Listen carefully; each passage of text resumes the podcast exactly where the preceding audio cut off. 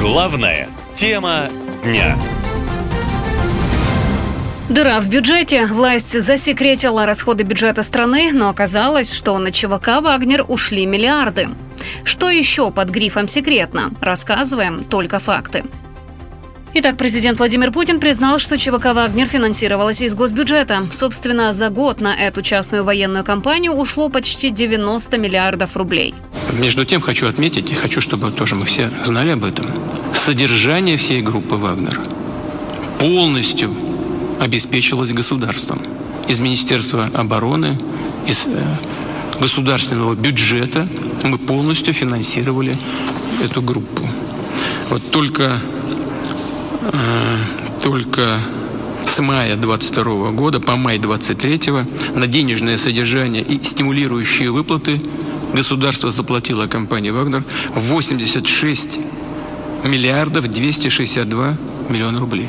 За год собственник компании «Конкорд» через Военторг получил, заработал от государства, поставляя продукты питания и оказывая услуги по питанию в армии, заработал 80 миллиардов рублей. Вообще-то деятельность частных военных компаний в России вне закона. Более того, за организацию таких структур предусмотрена уголовная ответственность. Поэтому в Кремле годами избегали любого упоминания ЧВК «Вагнер». Топ-чиновники и сам Владимир Путин утверждали, что государство не имеет никакого отношения к ЧВК. Я уже сказал по поводу Вагнера.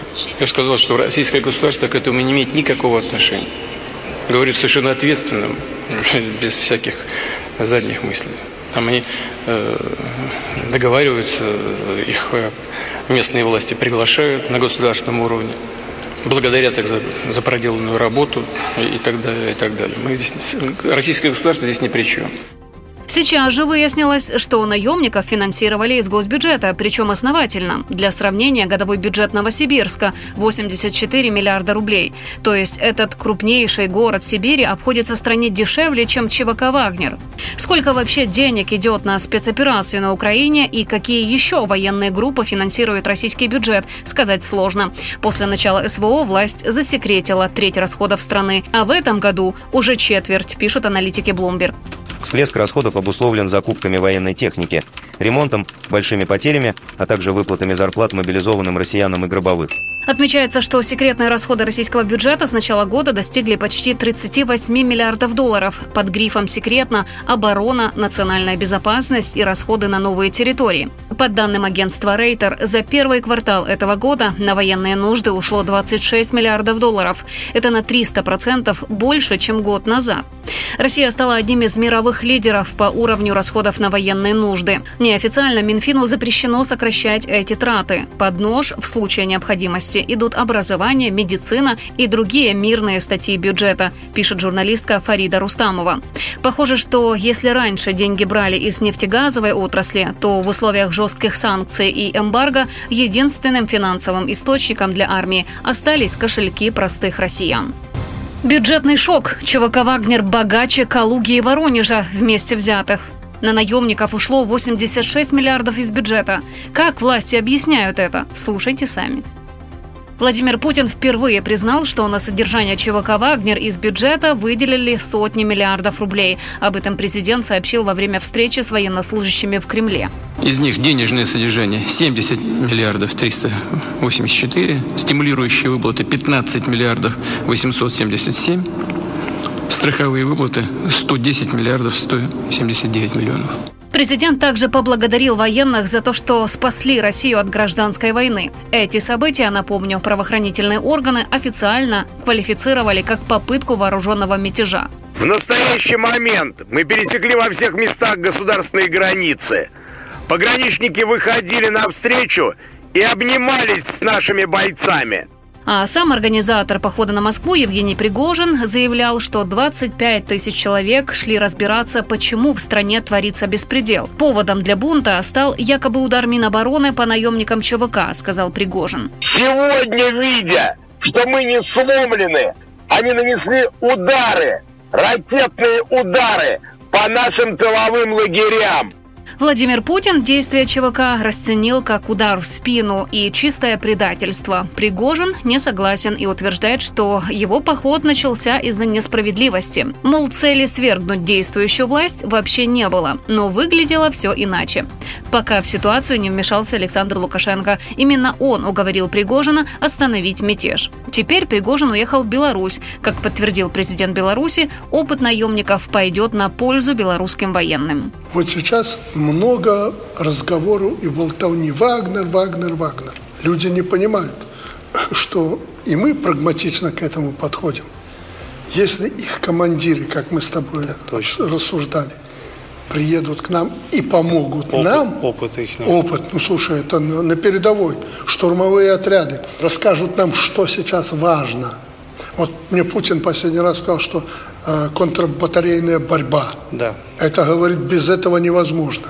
Э, беспилотники, они через это прошли. Они расскажут про оружие, какое хорошо э, работало, какое нет.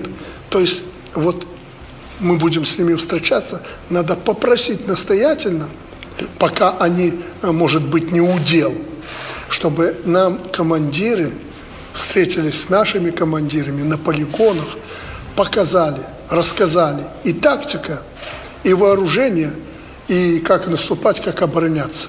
Это бесценно. Вот это нам от вагнеровцев надо взять. Накануне стало известно, что дело о мятеже закрыто, а белорусские журналисты сообщили о том, что в Могилевской области начали строить лагеря, возможно, для наемников ЧВК. Александр Лукашенко намекнул, что граждане сами должны решить, идти им в ЧВК или нет. Мол, в свободной стране выбор все делают сами. А сколько денег и, главное, кто теперь будет тратить на Вагнера, узнаем уже в ближайшее время. Возможно, теперь содержание этой ЧВК ляжет на плечи Лукашенко. Деньги из воздуха. На ЧВК «Вагнер» из бюджета России выделили как на Екатеринбург или Новосибирск. Как выживают российские регионы? Все мнения из соцсетей уже в эфире. Оказывается, у 35% регионов страны годовые бюджеты меньше, чем у ЧВК «Вагнер». На структуру Евгения Пригожина за год потратили более 86 миллиардов рублей бюджетных средств. Вагнеровцам в плане финансирования уступают 28 регионов, а у 8 из них эта разница двукратная. Речь идет о Чукотском автономном округе, Адыгее, Карачаево-Черкесской республике, Алтае, Ингушетии, Калмыкии, Ненецком автономном округе и Еврейской автономной области. Премьер-министр Михаил Мишустин заявил, что правительство продолжает работу по поддержке субъектов Российской Федерации. Президент ставил задачу выработать дополнительные механизмы, обеспечивающие устойчивость региональных бюджетов. Мы продолжаем работу по поддержке субъектов Российской Федерации. Прошу внимательно отслеживать, чтобы все необходимое финансирование на выполнение всех, в первую очередь, социальных обязательств перед гражданами доводились до субъектов Российской Федерации вовремя. Тем временем шесть регионов России уже исчерпали остатки бюджетных денег. К такому выводу пришли аналитики Эксперт РА, проанализировав данные портала «Электронный бюджет». Некоторые субъекты были вынуждены активно тратить накопления, а некоторые проели их без остатка. Каждый третий регион России столкнулся с недобором налогов, а пять пережили полноценный крах доходов. Виной всему спецоперация и западные санкции. Они съели львиную часть местных бюджетов, говорит политолог Максим Джигун россияне должны понимать, что э, с каждым годом, да, с каждым месяцем вот этой э, инициативы, этой просто убийственной для российского государства войны, они будут терять все больше и больше денег. Хуже всего дела с местными бюджетами в республике Тыва, у которой в резервах не осталось ничего, констатируют эксперты. Калмыкия, Бурятия, Карелия, Мурманская область и Чукотский автономный округ также почти все остатки направили на покрытие дыр в своей казне. Плачевная ситуация на местах отображает реальную картину федерального бюджета, когда впервые в истории России военные расходы существенно превысили социальные, говорит экономист Михаил Решетников. Впервые военные расходы превысили социальные расходы. Второй момент – это то, что сокращается впервые расходы на медицину и образование. То есть это означает, что э, мало того, что она была э, хронически недофинансирована, эти две сферы, так они будут еще уменьшаться. Это означает, что россияне получат хуже образование, учителя получат меньше зарплаты или, например, не увеличение зарплаты, а с учетом инфляции это будет реально уменьшение их заработной платы. И то же самое касается медиков. По мнению экспертов, этот год принесет регионам новые бюджетные проблемы. Ведь на фоне санкций против крупнейших российских компаний отрезанными от внешних рынков оказались металлурги, угледобытчики и деревообрабатывающая отрасль. Их дефицит по итогам года может составить около 2 триллионов рублей. Чтобы это закрыть, по оценкам аналитиков, губернаторам придется потратить почти 800 миллиардов рублей. А это автоматически приведет к сокращению социальных программ и ухудшению жизни россиян. Хотя все же есть надежда, что все будет не так плохо, как прогнозируют эксперты. Военный бюджет. В России на фоне дефицита бюджета могут ввести налог на СВО. Что будет дальше? Собрали все прогнозы экспертов.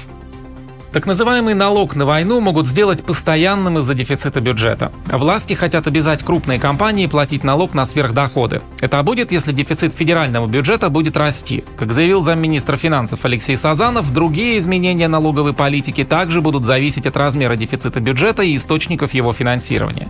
В закон о бюджете 2023 власти заложили почти 10 триллионов рублей по статьям национальная оборона и безопасность, а также дефицит в 3 триллиона. Но реальная ситуация оказалась куда хуже. Уже на начало текущего года дыра в казне достигла почти 3,5 триллионов рублей. Поскольку сырьевые доходы стремительно падают, а траты на СВО постоянно растут, правительство будет покрывать дефицит бюджета за счет граждан, говорит экономист Игорь Липсиц. Большинство стран одалживает да, в такой ситуации. Но за рубежом Россия должить не может, никто не дает, и даже Китай, как вы видите, особо денег не дает. Значит, поэтому идет выкачка денег э, из населения, из бизнеса. Меняется система налогообложения, берут все больше налогов э, с бизнеса, во всех случаях понятно, что будут просто отнимать деньги из экономики, перекачивать бюджет, чтобы тратить на покупку вооружений и финансирование военных расходов. По-другому не будет. То есть, в общем, что называется, благосостояние населения будет перекачиваться военные расходы. Другого пути нет. Доходы федеральной казны за 5 месяцев упали на 18,5%, а расходы выросли на 26,5%. После начала спецоперации в российском бюджете образовалась огромная дыра. И это логично, говорит экономист Александр Савченко. Но факт остается фактом. Денег у Путина, у Кремля на поддержание социального уровня жизни становится меньше. Вот это железный факт. На фоне разрастающейся дыры в бюджете, которая увеличивается из-за расходов на СВО, правительство обязало крупный бизнес выплатить в бюджет добровольный однократный взнос. Вице-премьер Андрей Белоусов утверждает, что бизнес сам попросил ввести так называемый налог на войну. В то же время глава Российского союза промышленников и предпринимателей Александр Шохин это опровергает. На трудную жизнь жалуются не только бизнес, но и обычные граждане. Я не могу никуда устроиться на работу, потому что все закрыто, ИПшники продают свой бизнес. Со съемного жилья нас, скорее всего, тоже скоро выгонят. Некуда будет идти, нечего будет есть.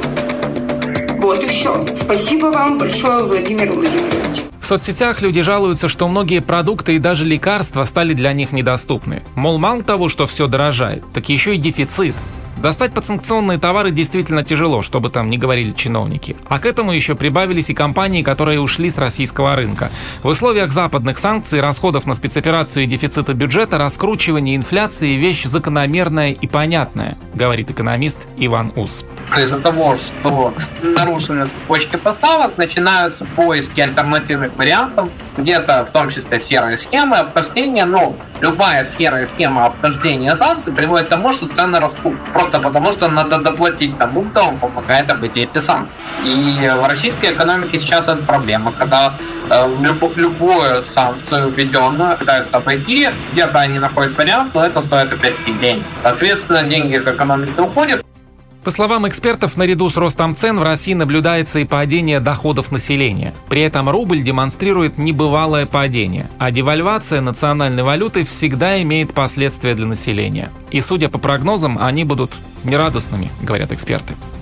О развитии главной темы дня слушайте уже через 15 минут. Наша лента. Коротко и ясно.